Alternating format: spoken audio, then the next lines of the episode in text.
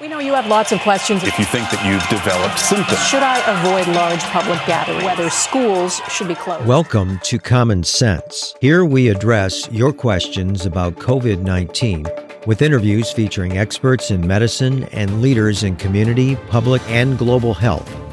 Here's your host, Dr. Ted O'Connell. Welcome to the podcast COVID 19 Common Sense Conversations on the Coronavirus Pandemic. I'm your host, Dr. Ted O'Connell. My guest today is Dr. Stephen Parodi, who serves as Associate Executive Director for the Permanente Medical Group with responsibility for hospital operations, inpatient quality, patient safety, care of complex and special needs populations, skilled nursing facilities, home health, hospice, and advanced analytics. He is also an executive vice president for the Permanente Federation with duties that include external affairs, communications, and brand. He also serves as a liaison for Kaiser Permanente's engagement in local and international healthcare delivery initiatives. He has held several leadership roles at Kaiser Permanente, including the Chief of Infectious Disease and HIV Care Director for the Napa Solano service area, the Chair of Infectious Disease for the Permanente Medical Group, Chair of the Northern California Regional Infection Control Committee, chair of the Health Connect Governance Committee, and the regional director of hospital operations. Dr. Parodi currently practices as an infectious disease physician in the Napa Solano service area. Dr. Parodi received his medical degree from Georgetown University, completed his internal medicine residency at Vanderbilt University Medical Center, and infectious disease fellowship at the UCLA affiliated program in infectious disease. He is a fellow in the Infectious Disease Society of America and serves as a delegate to the California Medical Association Very Large Group Forum. He has served on Society for Healthcare Epidemiology of America committees related to public policy, government affairs, and antimicrobial stewardship. He actively collaborates with the California Department of Public Health and Centers for Disease Control on public health matters. He joined the Permanente Medical Group straight out of training because of Kaiser Permanente's and Permanente Medicine's clear mission to serve individual patients' needs and bring medical excellence at an ever greater scale through a concerted effort to achieve population management. Steve, thank you for joining me on the podcast. Really great to be with you, Ted. Great, Steve. Um, would you mind just by starting and telling us a bit more about your background, about your journey to medicine, and how you selected your specialty of infectious diseases? Yeah, sure. You know, Ted, I, I think I've uh, wanted to be a doctor for a long time. You know, it was uh, back in high school when I first got exposed to working in an emergency department and just being able to help people um, in need. And it really was a goal of mine to sort of move in that direction. And then I happened upon a book in my senior year in med school called Crisis in the Hot Zone. Um, it was about the Ebola outbreaks, and uh, it just sort of uh, sorry to, for the pun here, but I caught the bug and couldn't resist wanting to, you know, do more when it came to epidemiology and understanding actually the whole interface between public health and, and community health along with provision of medical care. And so that's really what drove me to get into infectious disease. Great. And so I'd like to tap into your expertise as an infectious disease specialist and ask you to explain for our audience the current state of antibody testing for COVID 19, because that's a really hot topic on social media and out in, in the traditional media as well. Yeah, no doubt. And, um, you know, in terms of the antibody tests, they are coming online, which is good news. Uh, the difficult news is how do we actually use them? Um, and right now, I would say that uh, the population based level. So, trying to understand how much of a population's been infected with COVID 19, that's really where the role of these tests are going to play. And that will help us with trying to understand you know, what's the level of potential protection that might exist within a given community. Can we lift up the non pharmaceutical interventions and where?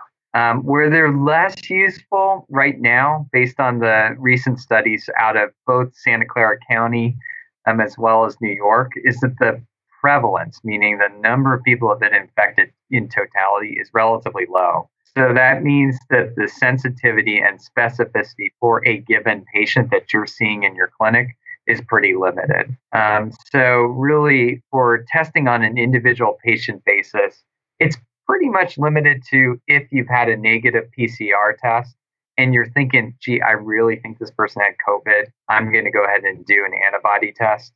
Um, that would be fine. But otherwise, for just general diagnostic purposes, it's not that helpful yet.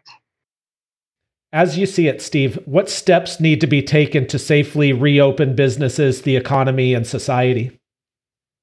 Yeah, so I, I think that the first thing that you want to know is uh, whether you actually have reducing amounts of disease in the community. And so the first thing you have to see is less hospitalizations, less visits to the emergency departments. And fortunately, in California, we are starting to see that trend. Um, in Kaiser Permanente, Northern California, um, we have seen a significant reduction in number of cases. And why do you want to see that? Because when you start reopening, we know that we're going to inevitably probably see more cases. And what we want to be able to do is find the cases quickly. So that means you have to have enough testing. And then you have to have enough people to be able to do contact tracing around those people that we know are infected. On average, somewhere between 10 to 15 individuals are contacts to a person who is infected. So that means that we have to have both the contact tracing available and the testing capability because you're not talking about just that one person, you're talking about 10x for that one person. The, the second thing that you really need um, is the ability to continue some of the measures around social distancing. So, you know, a lot of us now, when we get into a line, you see little X's on the floor that keeps us, uh, you know, six feet apart um, we're going to need to do that for most of the industries. And in fact, for ourselves, in terms of the healthcare industry, uh, we're going to avoid queuing of people, meaning we don't want people standing in lines for their medication. So maybe we need to double down on what the mail order um, pharmacy looks like for Kaiser Permanente. Um, for lab testing, rather than having people wait in a long line in our labs, um, actually doubling down on the drive through testing. So we did that in terms of just the nasopharyngeal swabs. Maybe we need to do that for other things. Or think about our injection clinics and immunization, being able to have social distancing there. So it's going to be the same for other industries. We need to have those capabilities in place to create what we think is going to be a new normal in the capacity of knowing that we're not going to have a vaccine available in the next 12 to 18 months. Right. And Steve, you brought up this idea of contact tracing. Do you mind just describing for the, our audience just a little bit about what you mean by that process?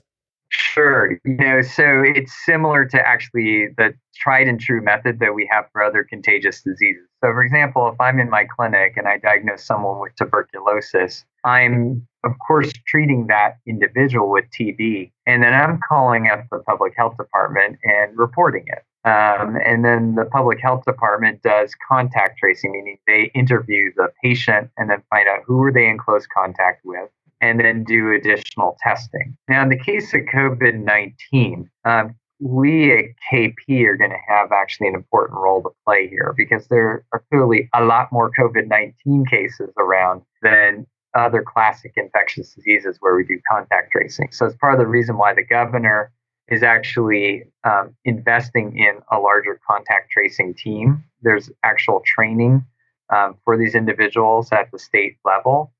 Um, and then for us as uh, permanent and Permanente physicians, we're going to have a role to play in not just diagnosing the individuals, but also figuring out in the household, particularly where a lot of these individuals have Kaiser Permanente members living with them, also performing the testing um, and asking the contact tracing question.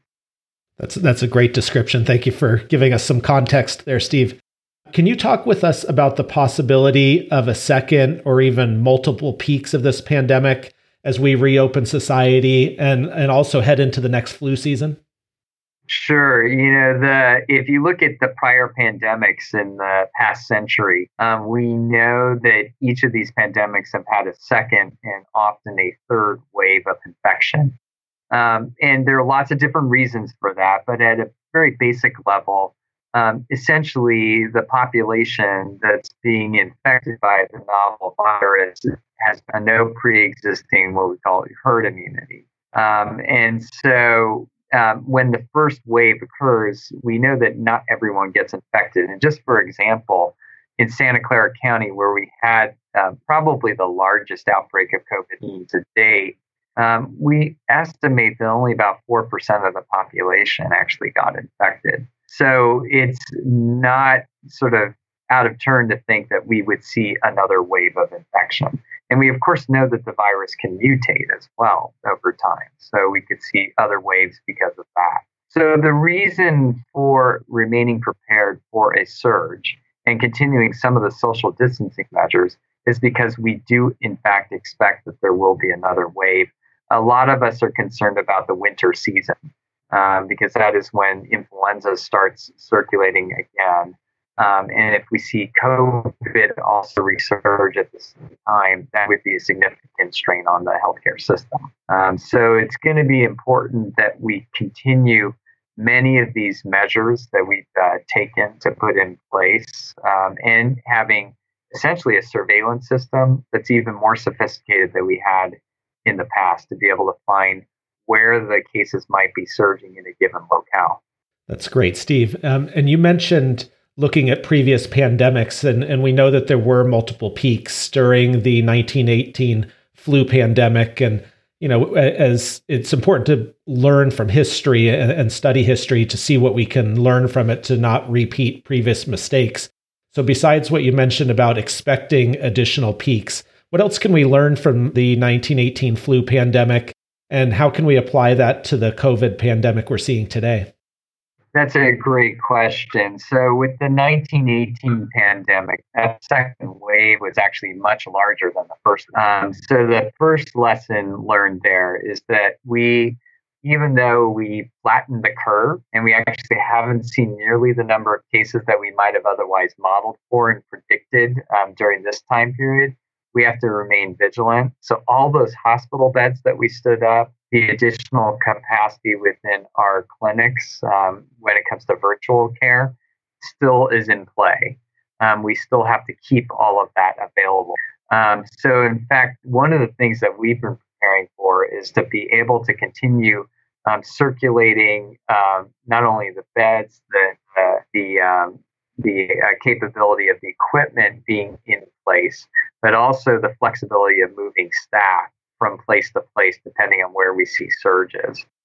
The, the second thing that I think lessons learned from that pandemic um, was that actually the second wave was much more severe in terms of the amount of disease that it caused and, and death and mortality. Um, and so I, I think from our standpoint as healthcare providers, we need to be messaging to our patients um, and to public officials, to the community, um, that we have to have that level of concern that just because we didn't see a big surge now, that we could be at risk later. And we know from the 1918 pandemic that the cities that took stricter non pharmaceutical interventions had better outcomes than the ones that did not. Right. Um, so, Steve, what population health monitoring tools, novel technology, and changes in care delivery can we use to continue disease suppression? You know, we actually have some experience here. For the last six to seven years, we, of course, track the regular flu epidemic every year. And so, one of the questions we asked as an organization back then was Are there leading indicators besides just waiting for hospitalizations to happen or even emergency department visits?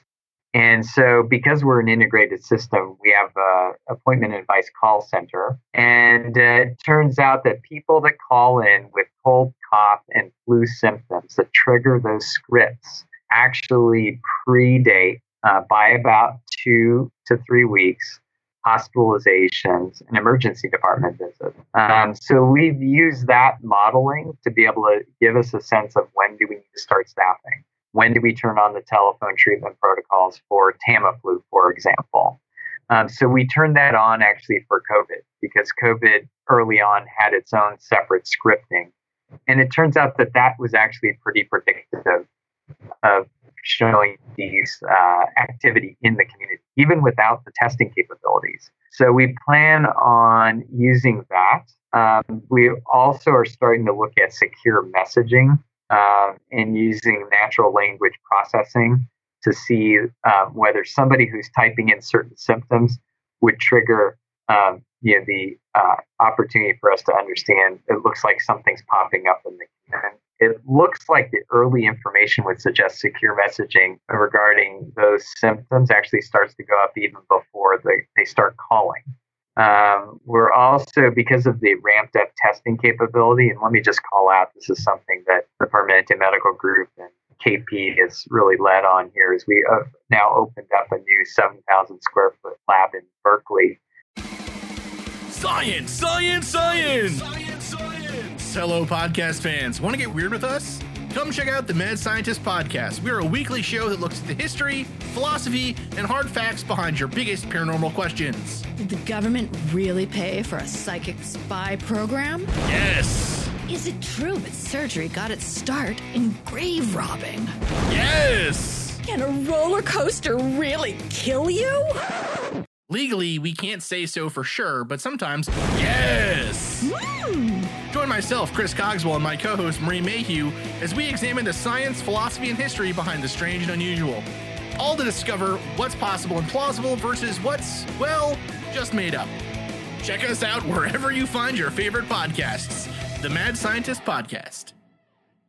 Um, to be able to do much more uh, PCR testing. And so, percent positive numbers of tests, again, we've used for flu in the past, we're going to use for COVID. Um, let me tell you about one other novel thing that we're sort of trying, starting to look at here, which is uh, patient surveys regarding their symptoms. Um, we know that in the past with flu, and uh, recently, um, SurveyMonkey did a study um, looking at just sampling people and saying, Do you have symptoms because of COVID?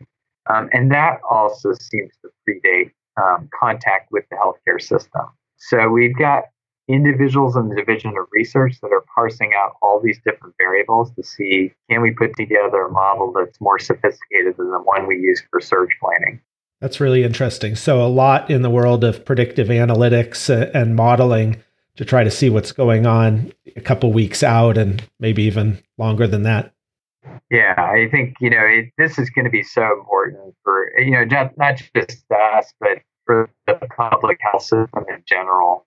Um, and one thing I, I, would just mention to everyone is that um, KP has been very much involved both at the state level and the federal levels to help inform the, the models. So um, we've we've had contact with the White House Task Force and Dr. Birx's team, as well as um, at the uh, state level, working with uh, Governor Newsom's team to help um, integrate our perspectives so that they can build uh, more effective models for the country and state.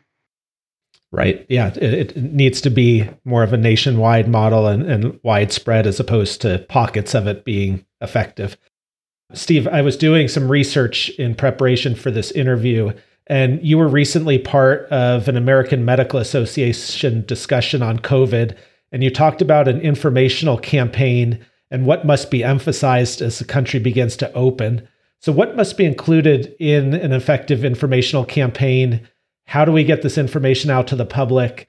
And how do we overcome misinformation that's being spread online and sometimes in the media, which is seems to be becoming more widespread by the day?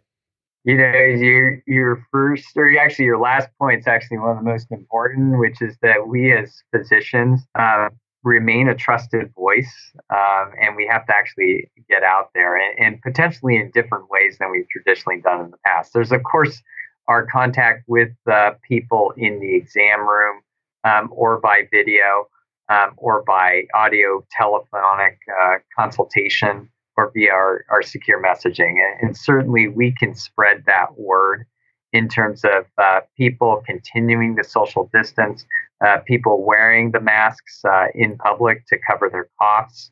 Um, if they're sick, staying at home, um, and definitely contacting us so they can get tested um, and that we can, uh, you know, again, facilitate the contact tracing and informing the public about what that means. Um, so they understand and buy into this. Um, I think that the, the second thing, though, is moving beyond just the exam room, if you will, and I'm using that in the larger collective term of every, how we're contacting our patients, um, is getting out on social media and being able to share that. So that, like the the reference that you're talking about with AMA, I mean, we were doing a Twitter chat, um, and and the whole point there is that a lot of people are reached that way nowadays, um, and getting our messaging out. Um, and we've got physicians within the Permanente Medical Group that are facile with um, using social media to get these messages out. I think that's actually part and parcel to, to our jobs now. Right. And we are seeing a whole lot more of that around policy and advocacy and, and physicians getting the word out through kind of non-traditional venues for us like social media and podcasts like this where we're trying to provide credible information for the public. Um, so steve in this american medical association discussion um, you mentioned testing for covid before surgery as, as one way of ensuring safety as hospitals begin to reopen for routine care Maybe tell us a little bit about that and, and what else can be done to ensure the safety of patients and healthcare workers as we start to reopen everything.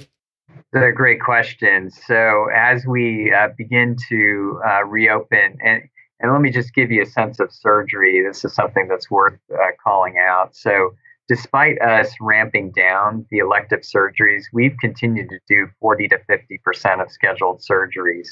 Um, and that has been really a tribute to our surgeons, anesthesiologists, and their entire teams uh, committed to providing continued cancer care, cardiac care. Um, and really, now the question is okay, so how can we do more? Um, how can we do that so that the healthcare workforce is protected? Um, and that is going to be doing preoperative testing. So we can determine you know, who's at risk um, for either developing COVID or actually have COVID um, and potentially cancel a surgery. Um, and that, of course, is protective of everyone involved. But it also reduces the strain on personal protective equipment. And one one sort of message I want to uh, get out there is that we are still facing supply chain short- shortages when it comes to PPE. So as we reopen, we have to be cognizant of doing the testing so that we can, again, preserve safety, but also preserve PPE. Um, where do we go next with testing? Um, we are actively looking at protocols for being able to test people that are getting admitted to the hospital. Uh, and why is that important? Because again, we can triage uh, who needs the isolation rooms, who doesn't need the isolation room we are also looking at that at the emergency department level. Um, are there going to be other potential areas where we might screen? Um, you know, and that that's an area of I can tell you active discussion. Um, so when it comes to employers in workforce planning or opening up of certain industries, there is discussion around testing uh, there. Um, a lot of that's being done in conjunction with the state health department so that we're in sync with them. Great, great. We really appreciate that that insight into what's being done. How do you see healthcare systems managing the likely surge of routine care and more urgent care that patients may not have been pursuing during this pandemic out of fear of coming into medical offices and hospitals? You know, you you cite a really important question here. Um, you know, it, with this mitigation effort, what we've seen is a reduction in the number of people that are coming in with myocardial infarctions, number of people that are coming with strokes or TIAs. And there's a really open question out there. You know, are people deferring care? Are they having adverse events that we don't know about? Um, and so, one of the key messages, and, and I would want everyone to be conveying this uh, to their patients is that if you need to seek care, you know, it is safe to come in and get that care in person, even as we start to lift some of the non-pharmaceutical interventions. The uh, second thing that I think is really important here is that uh, there is a way to um, ramp up services and yet preserve some of the gains that we've uh, learned here. Um, so we have learned that some of the care can be provided safely in a virtual manner, and we don't want to lose that. Um, and I know that every specialty within the Permanente medical group is actually going through an assessment to understand what can be done via video first, as opposed to be doing be doing it in person, and then what categories of disease processes just need to be seen and how can we do that in a staged fashion? Uh, schedule it so that there's appropriate time uh, in between patients so they're not queuing in a waiting room and potentially exposing each other. So i know that the operational leaders within the Permanente medical group are actively looking at all those pieces um, so that we do this um, effectively.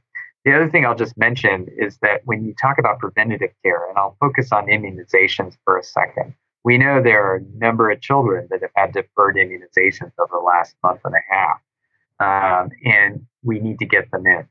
And we're actively looking at, and actually a number, I want to say it's about seven or eight uh, facilities have already done this, where they're doing drive-through immunizations. And what's really interesting about that um, beyond the convenience factor and of course the safety factor is that you're removing that queuing that was occurring in our injection clinic. Uh, and so i think we're going to need to look at those types of innovations and, and make them if not permanent semi-permanent while we're working through the suppression phase without a vaccine in place for covid-19 Yes, this pandemic really is leading to innovations like you just mentioned and, and shifting more care into the virtual realm and I think opening our eyes into what really can be done by telephone and video and, and some of that is going to be here to stay. And I'm glad you bring up the point and reemphasize that it is safe to get care if you need it. And we don't want people putting off severe symptoms. And uh, other guests on the show have also emphasized that fact. So I appreciate you saying it. Probably worth saying if you can, it's worth putting a call into your physician or call center first so that we can direct you to the best place to be getting that care and the safest option. But obviously, if it's an emergency, go get the care that you need. Steve, I want to get back into this idea of learning from history. Um, and you led an emergency management team for more than 4 million patients and, and wrote an article in the New York Times about medical evacuations of hospitals during the California wildfires. So, can you tell us what did we learn from the wildfires that potentially can be applied to the care of patients during this pandemic? Well, so you know, it's interesting you ask that question because we've um, at Kaiser Permanente in Northern California had quite a bit of experience, whether it's the fires, um, the Ebola crisis back in 2014, or even the 2009 and 10 H1N1 pandemic. And each one of those had its various versions of command centers uh, put in place uh, to have a systematic response. I think um, what's key here um, and why we've uh, really excelled um, in these uh, times, and in particular COVID 19, is because we've been able to come together as an entire system. And what I mean by that, it's the medical group with our hospital and health plan colleagues to put together a, a complete, cogent um, approach uh, and that's been really important. And to be able to cascade that quickly. Um, you know, we're a pretty large organization. You're just referencing, you know, 4.4 million members, uh, 9,000 physicians, uh, probably about 80,000 staff. Um, and to say, you know, we don't know anything about this disease, and within two months, we've stood up, you know, more than you know, almost 2,500 hospital beds completely transformed the way we do care. Um, moving to video, um, you know, last week uh, we were doing up to ten to fifteen thousand video visits a day. Um, that doesn't just happen uh, by happenstance. I mean, that that took a level of organization with the command center in place, um, and and we really took the learnings from systematically being able to evacuate a hospital and doing that within you know, eight hours um, and having that level of precision organization. I think that's what really is where the organization shines. Um, you know, when a crisis hits, everyone comes together and does the right thing. Right. And now there's an opportunity to learn from this pandemic and what we're experiencing now as we talked about earlier, to get ready in case there is a next peak or peaks and be prepared and, and hopefully manage that even better than what's happened the first time around. I think that's right. Um, and, and I think that um, that's what actually the whole organization's thinking about, right? Is what is next? Uh, that, that's what I like about working here, to be honest with you, is that, that we're never satisfied. you know, it's, uh, it's one thing to do it well now, and uh, everyone's already moving on to okay, well, what are we going to be facing? Uh, and and that's really why you know KP's a, a pretty successful place. Is that you know we're we're always thinking around what's around the corner. Great. Um, Steve, I want to thank you for taking the time out of your busy schedule to provide us some of your insights uh, and expertise uh, and describe what we've learned so far and and where we're going from here as as society begins to reopen and hopefully um, we're able to adequately suppress this disease. So, on behalf of the podcast and our audience, we thank you. Ted, thanks so much for the opportunity. It's really great chatting. Absolutely. Have a good evening. Okay, Steve. You too. That's it for today. Thanks for listening. This has been a production of Ars Longa Media. Our producers are Madison Linden and Chris Brightigan. Our executive producer is Dr. Patrick Beeman. If you have questions about COVID 19 that you'd like discussed on the podcast, send an email to info at arslonga.media. This podcast is for educational purposes only and not intended for medical advice. Be vigilant, but remain calm. Ars Longa, Vita Brevis.